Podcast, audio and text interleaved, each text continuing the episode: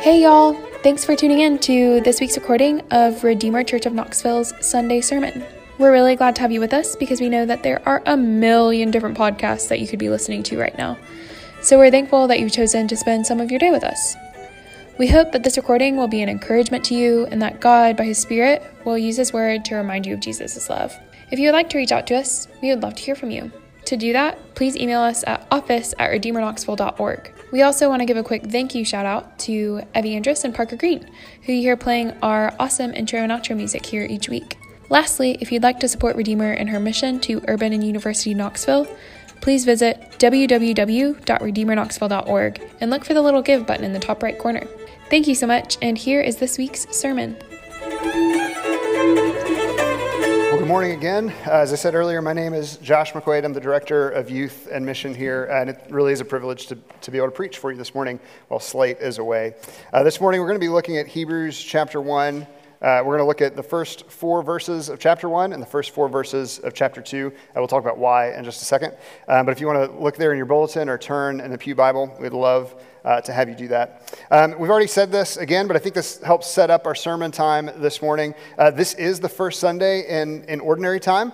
Uh, and so this season of ordinary time is really this time where we are reminded that Christ ascended into heaven and where he reigns on our behalf. And so this, uh, this season of ordinary time is going to take us a long time through the year. And we're going to be in a series in the book of Daniel for most of ordinary time. Uh, but we really wanted Slate, who's going to preach during that, to start it next week week when he's back. So we're going to pause that. And today we're going to be looking at the book of Hebrews for just one week and one week only. It's really just a, a kind of a taste of Hebrews. So if you like this, you know where to get it. You can go and read it yourself. Uh, but Hebrews is this really lovely book. And I think it's a really perfect way for us to introduce ordinary time because if ordinary time is about Christ seated and reigning, that's really what this text is about this morning about Christ seated and reigning, com- having completed uh, purification for sins on our behalf. So that's what we're going to be thinking about this morning. So, with that, let's look at Hebrews uh, chapter 1 and 2. And like I said, we're going to look at the first four verses of 1, the first four verses of 2. And the reason we're going to do this is because uh, they kind of form a, a bookend around the thought that opens this book. So, we're going to kind of think about that whole opening thought by looking at these eight verses. So, Hebrews 1 1 through 4. Long ago, at many times and in many ways, God spoke to our fathers by the prophets. But in these last days, he has spoken to us by his Son, whom he appointed the heir of all things, through whom also he created the world. He is the radiance of the glory of God and the exact imprint of his nature, and he upholds the universe by the word of his power. After making purification for sins, he sat down at the right hand of the majesty on high having become as much superior to angels as the name he has inherited is more excellent than theirs. Therefore, we must pay much closer attention to what we've heard, lest we drift away from it. For since the message declared by angels proved to be reliable, and every transgression or disobedience received a just retribution, how shall we escape if we neglect such a great salvation? It was declared at first by the Lord, and it was attested to us by those who heard while God also bore witness by signs and wonders and various miracles and by gifts of the Holy Spirit distributed according to his will. This is the word of the Lord. Thanks be to God. Amen. Let's pray as we consider this word. Lord, we do pray that you would give us ears to hear the word that you've spoken today, uh, that you would take this word and that you would not leave it on the page, that you would not leave it in the air, but that you would plant it down deep in our hearts and that you would change us by it. We pray in your name. Amen. Well, in August of last year, the New York Times ran an article uh, under a headline that I thought was pretty provocative. They said, God is dead. So is The Office. These people want to save both. Uh, and the article goes on to talk about this growing industry of people that are so called divinity consultants. Uh, they're being invited in to corporate America uh, to help create rituals that would bring meaning and purpose back into the lives of the workers that are in corporate America because, as they're finding, nobody goes to church anymore. Uh, and so we're all lacking purpose and meaning. And so they're seeking these consultants to bring that purpose back. Uh, and so these are the opening paragraphs, which I love of this article. In the beginning, there was COVID 19. And the tribe of the white collars rent their garments, for their workdays were a formless void, and all their rituals were gone. New routines came to replace the old, but the routines were scattered, and there was chaos around how best to exit a Zoom, or onboard an intern, or end a work week. And the article goes on. It says, The adrift may yet find purpose, for a new corporate clergy has arisen to formalize the remote work life. They go by different names. They're ritual consultants, they're sacred designers, they are soul centered advertisers. They have degrees from divinity schools, and their business is borrowing from religious tradition to bring spiritual richness to corporate America. Uh, I have a lot of questions about this. Um, and there's, we're kind of laughing. But the point of this illustration is not to make fun of the people that do this work. Uh, the point of the illustration is not even to make fun of the people who hire them to come in and do their work, but it is to illustrate this point that no matter who we are, no matter what we believe, no matter what our background is, we all have this deep spiritual longing within ourselves. And it's a longing that is craving for someone to speak to us from beyond ourselves, maybe from beyond the world. And when this longing isn't met, we're left really disoriented and we're left really thin uh, and, and really confused and scattered. And so we go and look for this longing to be met. We look for it in our work. We look for it in our family or in our friends. Maybe we look for it in hobbies or in the stuff that we acquire. But what we learn in the world is that when we declare God to be dead, as the world sort of has for a long time, what we find is that our need for God is still very much alive. Even when we say God is dead and we pretend to live as if he's dead, we find that we are very much in need of him. And so this morning, I want us to turn to these opening chapters of the book of Hebrews because even though it's a very ancient book, I think the context of this book is actually really similar to where we find ourselves today. Because Hebrews is written to a Christian community that had begun to go down the way of Jesus, but now they're thinking of turning back. And now they're thinking of looking to find life somewhere else in another world.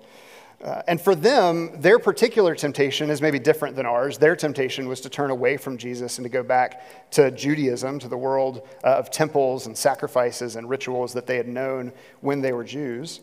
Uh, we don't really know why they were being tempted to go back to Judaism. Maybe it was that they were experiencing some persecution as, as living as Christians in the world, and so that was making them want to go back to the safer confines of Judaism. Uh, maybe they had become disillusioned following Jesus and living amongst his people. We're not always the easiest people to live with. Maybe that's what it was, and they thought, there's other people over there that are better.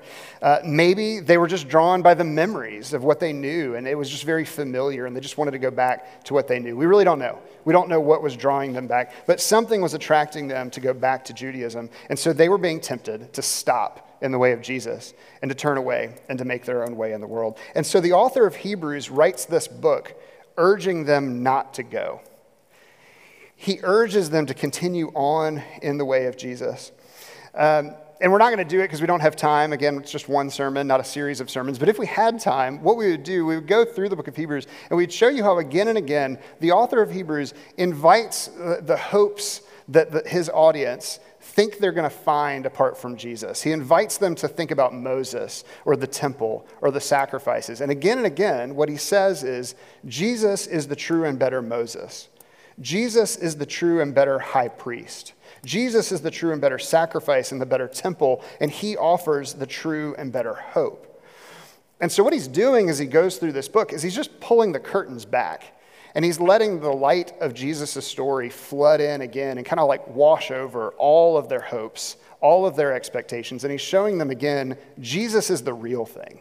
And if you turn from him, you're going to miss it. That's what he's doing throughout this whole book. And so, his basic point that he gets at, gets at again and again in this book is that in the midst of our longing, in the midst of all of our searching for meaning, God has spoken already. We go out looking for meaning. We look for it in all these places, but he says again and again, God has spoken. And so, this claim, uh, we see this claim right in the very first words of our text. So, chapter 1, verse 1 says, Long ago, at many times and in many ways, God spoke to our fathers by the prophets. But in these last days, he has spoken to us by his Son.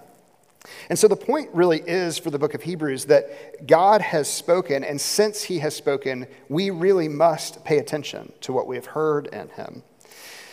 So, if God has spoken, then our search for meaning, our search for purpose, our search for all of the righteousness that we would get for ourselves is a search that can end. Because God has spoken, so we must pay attention to Him. And so that's kind of our point this morning. That's our big point that God has spoken, and so we must pay attention to Him. Um, but this morning, we're not going to have one point. We're not going to have two points. It's a new day at Redeemer. We're going to have four whole points. And I know, buckle up. Uh, it, it, won't take any longer, I promise. But we're going to have four points. Uh, and our, our points today are that when God speaks, he speaks personally, he speaks directly, he speaks declaratively, and he speaks certainly. So God has spoken, and when he speaks, he speaks personally, directly, uh, declaratively, and certainly. So God has spoken personally. Uh, the fact that God has spoken personally is actually a really important point for us, because uh, I think all of us here would probably agree that truth matters, what's real in the world matters. But I think what's also true for us is that many of us think of truth as something that primarily we need to wrap our minds around. Uh, we tend to think of truth as something that's fundamentally propositional. And so we elevate philosophies or we elevate theories about life uh, to the highest place in our lives. And so we kind of give them this fundamental importance. We think that if we can just understand what's happening, if we can just know what facts are true, then we can figure everything else out from there. If I can get my facts straight, then everything else will fall into place. And this comes out even in our language. Um, so we need to face the facts right? We need to deal with the facts of life. And as a matter of fact, we need to get our facts straight. So we go and we fact check and we push for hard facts and we don't let people get away with alternative facts. Um, we seek to separate fact from fiction, even if sometimes fact is stranger than fiction. And so the point is, we love ideas. we love facts. We love propositions. And we tend to think that all knowing is bound up with having all of the facts straight. Now, I'm definitely not saying that facts don't matter. I'm definitely not saying that propositional truth doesn't matter. But what I am saying is that there's more to knowing than just having your facts straight. Um, think about it this way if you know about friendship, but you have no friend, do you really know about friendship? You know the theories of how to be a good friend, what it means to be a bad friend, but you don't really know what it means to live as a friend until you have a friend that you live with. And you could say the same thing about marriage, right? You can read Keller's book on marriage, it's great. You can read lots of great things on marriage. But until you live day in and day out with a spouse, there's something that you don't know yet about what it means to be married. And so the point is, there are some kinds of knowledge that we only know relationally, we only know personally. And so I think it's really important then that when Hebrews talks about the fact that God has spoken, the first thing the book tells us is that God has spoken not in abstractions, He hasn't spoken in philosophies, He hasn't even spoken in theological systems, but He's spoken by His Son. He's spoken personally. And this is what the Apostle John in the first chapter of his gospel is getting at when he says that the Word took on flesh and dwelled among us. The pre existed, the word that existed from all before time, he took on flesh and he dwelled among us, and we have seen his glory. And then the apostle unpacks this even more in the first chapter of his epistle when he says, That which was from the beginning, which we have heard, that which we have seen with our eyes, which we looked upon and have touched with our hands, that which we have seen and heard, we proclaim to you, so that you too may have fellowship with us. And indeed, our fellowship is with the Father and with his Son, Jesus Christ. See, what John is saying is that God spoke personally. He spoke through a man. He spoke through Jesus, who came and lived and walked and dwelled among us. And what he's saying is, we, the apostles, we lived with him. We saw him. We got to know him. We, we touched him. We heard him. We lived with him. And the effect of all of that was not just that we know about God, that we now know facts about him, but we actually have fellowship with God, and we have fellowship with one another. And so, what the New Testament is saying, what the Bible really is saying, what Hebrews is saying, is that God has spoken a word to us that is personal. And Hebrews has the same idea in mind in our text when in chapter 2, verse 3, he says uh, that this message of salvation that he's talking about, this message of salvation, was first declared by the Lord and it was attested to us by the apostles who lived with Jesus. He's saying this is a personal, relational message that God speaks through the person, the life, the work, the story, really, of Jesus. So the word that God has spoken isn't just a word of theory, it's not just a checklist, but it's actually a word of a story of Jesus who comes and lives with us. And so what this tells us is that not just uh, that we may know facts about God, but that we actually have received God speaking to us so that we may know him, not just know about him. God hasn't just spoken to inform us, to give us information for our brains. He has spoken so that we may dwell with him, so that he could be our God, and so that we could be his people.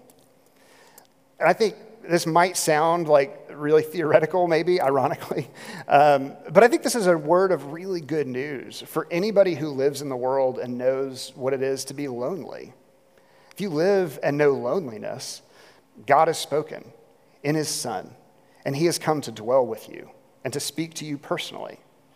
Um, and if you live in the world and you know abandonment, God has come to speak to you. And he's drawn near in his Son, and he has come to be with you. And if you live in the world and you've ever been hurt or you know suffering, God has spoken to you. He has come and he's drawn near to you in his Son. And so I think this is a really important word for us that God has not just spoken in abstractions, but He's spoken uh, personally. I think this is also really important for all of us who like to boil down our faith uh, to just theological systems or to confessions of faith. Because the truth is that some of us love to talk about God, but we don't really want God to call us to repentance. But when God speaks to us personally, when He speaks to us by His Son, He doesn't leave us alone. He calls us to dwell with Him and to draw near to Him and to be confronted with Him, not just with ideas about Him. So God has spoken to us personally, not just in abstractions. Uh, but I think it's also important for us to recognize that when God speaks through his son, he's also speaking to us directly. Uh, and what's important here is he's not speaking through a mediator, through the prophets, maybe, or through angels. He's not speaking through a third party, but he's speaking directly to us. And I think this really matters to us because none of us want to base our lives on secondhand information right? We all want to know what's real and what's true. We want to get it straight from the horse's mouth, right? And so, uh, if God has really come into the world, then that changes everything. And this is exactly the point that Hebrews is making that God came into the world himself. He didn't just send someone to speak for him. Uh, and this is the point that he makes when he says that Jesus created the whole world and that he continues to preserve the world. This is in chapter 1, verses 2 and 3, when he tells us that it was through the Son that he created the world. And then again, he says that it's the Son who upholds the universe, the whole universe, by the word of his power. And then, in case we missed the point, in case we weren't sure what any of that meant, he goes one step further when he says that the Son is the radiance of the glory of God and the exact imprint of his nature. See, the point that Hebrews is making is that Jesus isn't just the prophet who came and spoke in the Old Testament. He isn't even just like the angels who were glorious and majestic and came and told us the truth. He is actually God Himself who came directly to speak to us and for obvious reasons, this has been really hard for people to believe over the years, right? Uh, so, again, if we go back to John's gospel, John chapter 5, verse 18 tells us that this claim that Jesus is God is actually the reason that Jesus was crucified. Um, John tells us in 5:18 he says this was why the Jews were seeking to kill Jesus all the more because not only was he breaking the Sabbath but he was even calling God his father he was making himself equal with God and then, not only in Jesus' life, but throughout all of church history, uh, people stood up again and again and said, This is too much to believe. We can't believe that Jesus is God. And so, all of these teachings have come throughout all of church history, seeking to lead God's people astray and say, like, Jesus is just a man. Um, but as you can imagine, this is not a little, a little point. this is not a point of like small importance. This is a really big deal. Because the difference between Jesus being a guy who tells us about God. And the, the difference between that and Jesus being God is huge.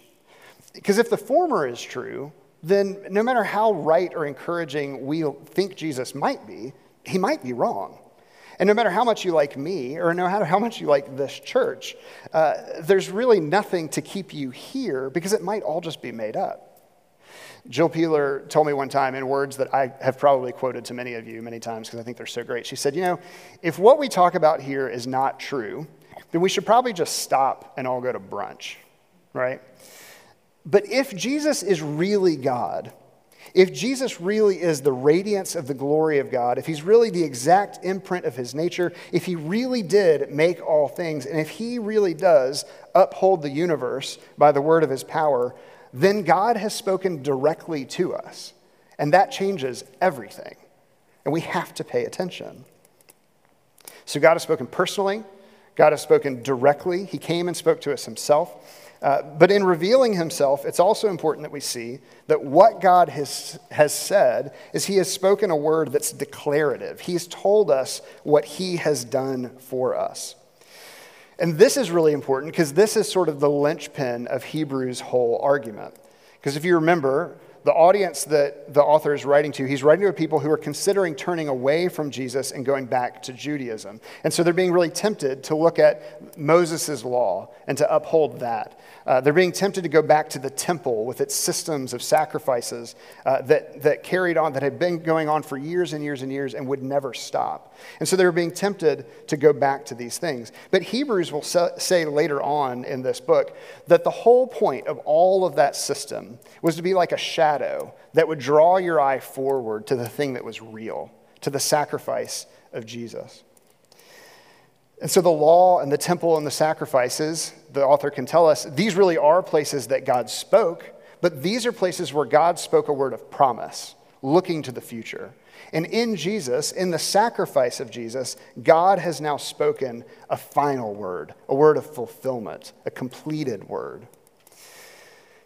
And I know that when we talk about the Old Testament system, when we talk about sacrifices, this feels really weird and foreign. Most of us here are not being tempted to go to, to Judaism and to look at these sacrifices. That's a very foreign world to us. So I think it's important for us to remember what it is about these things that was so important, what, what it was about them that was so true.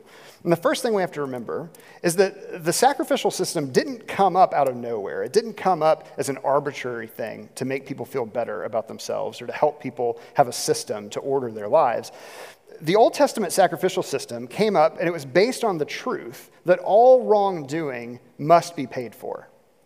All wrongdoing requires payment. And we know this to be true. Uh, if I steal from you, I don't make it right by just giving you back the thing that I stole from you. I have to actually give you more because I've, I've damaged you. I've taken from you, and I have to make it right. I have to pay you, not just restore to you what I took. Uh, if I go out in the world and I smear your name and I go tell all these stories about you to make you look bad, I can't just then come and privately apologize to you. I have to go out in the world and I have to undo the damage that I did. I have to pay back what I stole from you, right? And so all wrongdoing requires payment. And when, we, when our wrongdoing goes against God and his law, the only payment that works, the only payment that's adequate, is death. And that kind of catches us in our tracks because we think, what does that mean that God is just this bloodthirsty deity that's out for, out for vengeance? And that's not it at all. The point is, the reason that wrongdoing against God requires death is that God made a world that was full of life. And God gave us his law and invited us to walk in his ways and to be people of life in the world. And so when we go against God and when we go against his ways, we are bringing death into his world. And so, if all wrongdoing requires payment, and if wrongdoing against God is the highest form of this, bringing death into the world, then the only payment for this is death. But mercifully, God has told us that He's not only a just God that requires payment to be made for sin, but He's also a merciful God who desires to save sinners. And so, in His mercy and His kindness, He sets up a system, the sacrificial system, to allow His people to dwell with Him in the world. But again, we're confused by this system, right? We think, okay, it was sort of like it looked like what Jesus would do, and so that's what made it effective. Or there was some power like in these sacrifices, and that's why God said, well, that's good enough, but I'll show you the real thing later. That's not it at all. What the Bible tells us is that the only sacrifice that God has ever accepted for sin is the sacrifice that He makes Himself when He comes in Jesus and when He dies for us.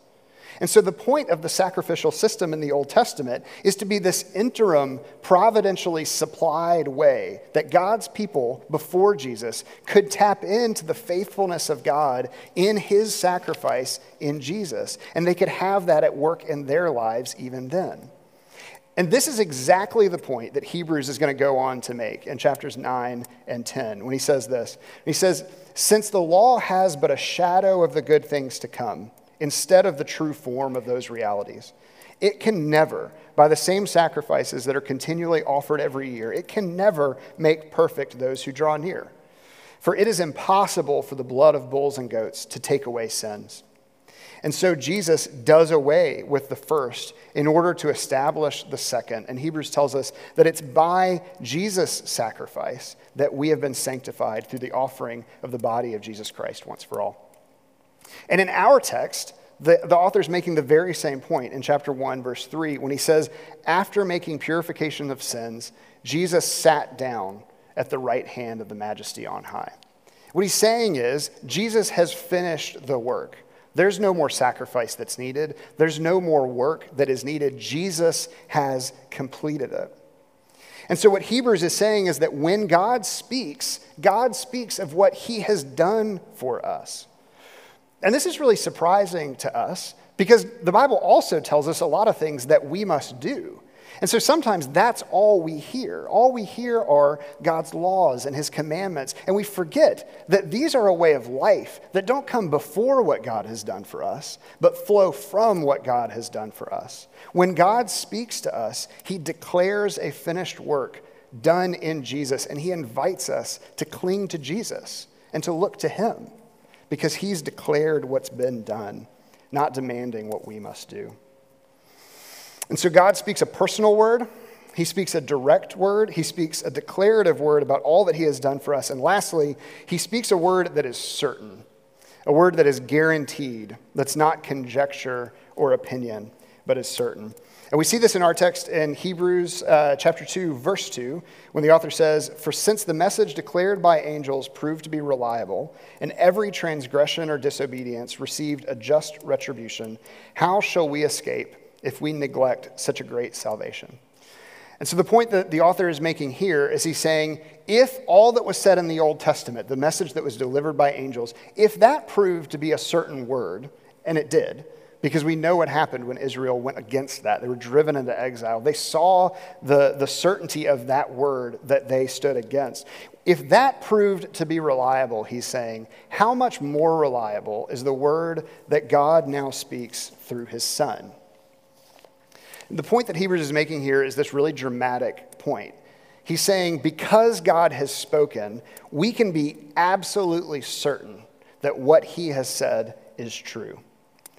And I think this is dramatic because we live in a world that questions, I don't know, everything. uh, we don't know what's true anymore when we go out into the world. Everything is called into question. And I think even more so, uh, the truth that we think that we've inherited from the past, that's come from tradition. And if it's come from institutions, it's called into question. And some of that's for good reason. And so I think it's important that we be reminded that what Hebrews is saying here is not that the church has spoken, and so you must listen to the church. And it's not that this guy has said something or that person has said something, and so you must listen to them. The point that Hebrews is making is that God has spoken himself in Jesus. And if there's anything in the world that can be certain, then it must be the word that God has spoken by his Son. And so, in light of all of this, the words that come at the beginning of chapter 2 will be our closing word this morning. Therefore, we must pay much closer attention to what we have heard, lest we drift away from it. Uh, remember that our original audience was considering turning back to Judaism away from Jesus. They were considering turning away from the true word and giving themselves again to all of the things that foreshadowed God uh, and the certainty of his word in Jesus. They were considering turning away from the fulfilled, completed word and back to the word of promise.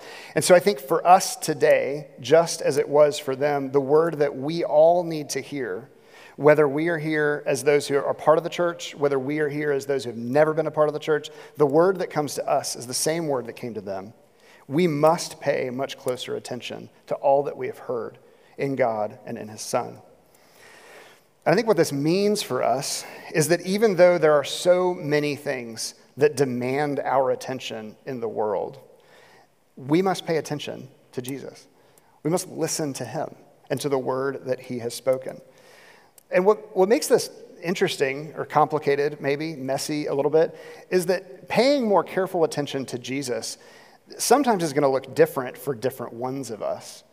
And that shouldn't be surprising because we're all tempted to turn away from Jesus by different idols. We're all tempted by different things. We're attracted to different false gods.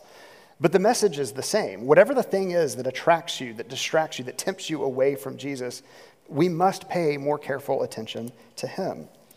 And so, for some of us, paying more careful attention to Jesus will mean paying less attention to our work.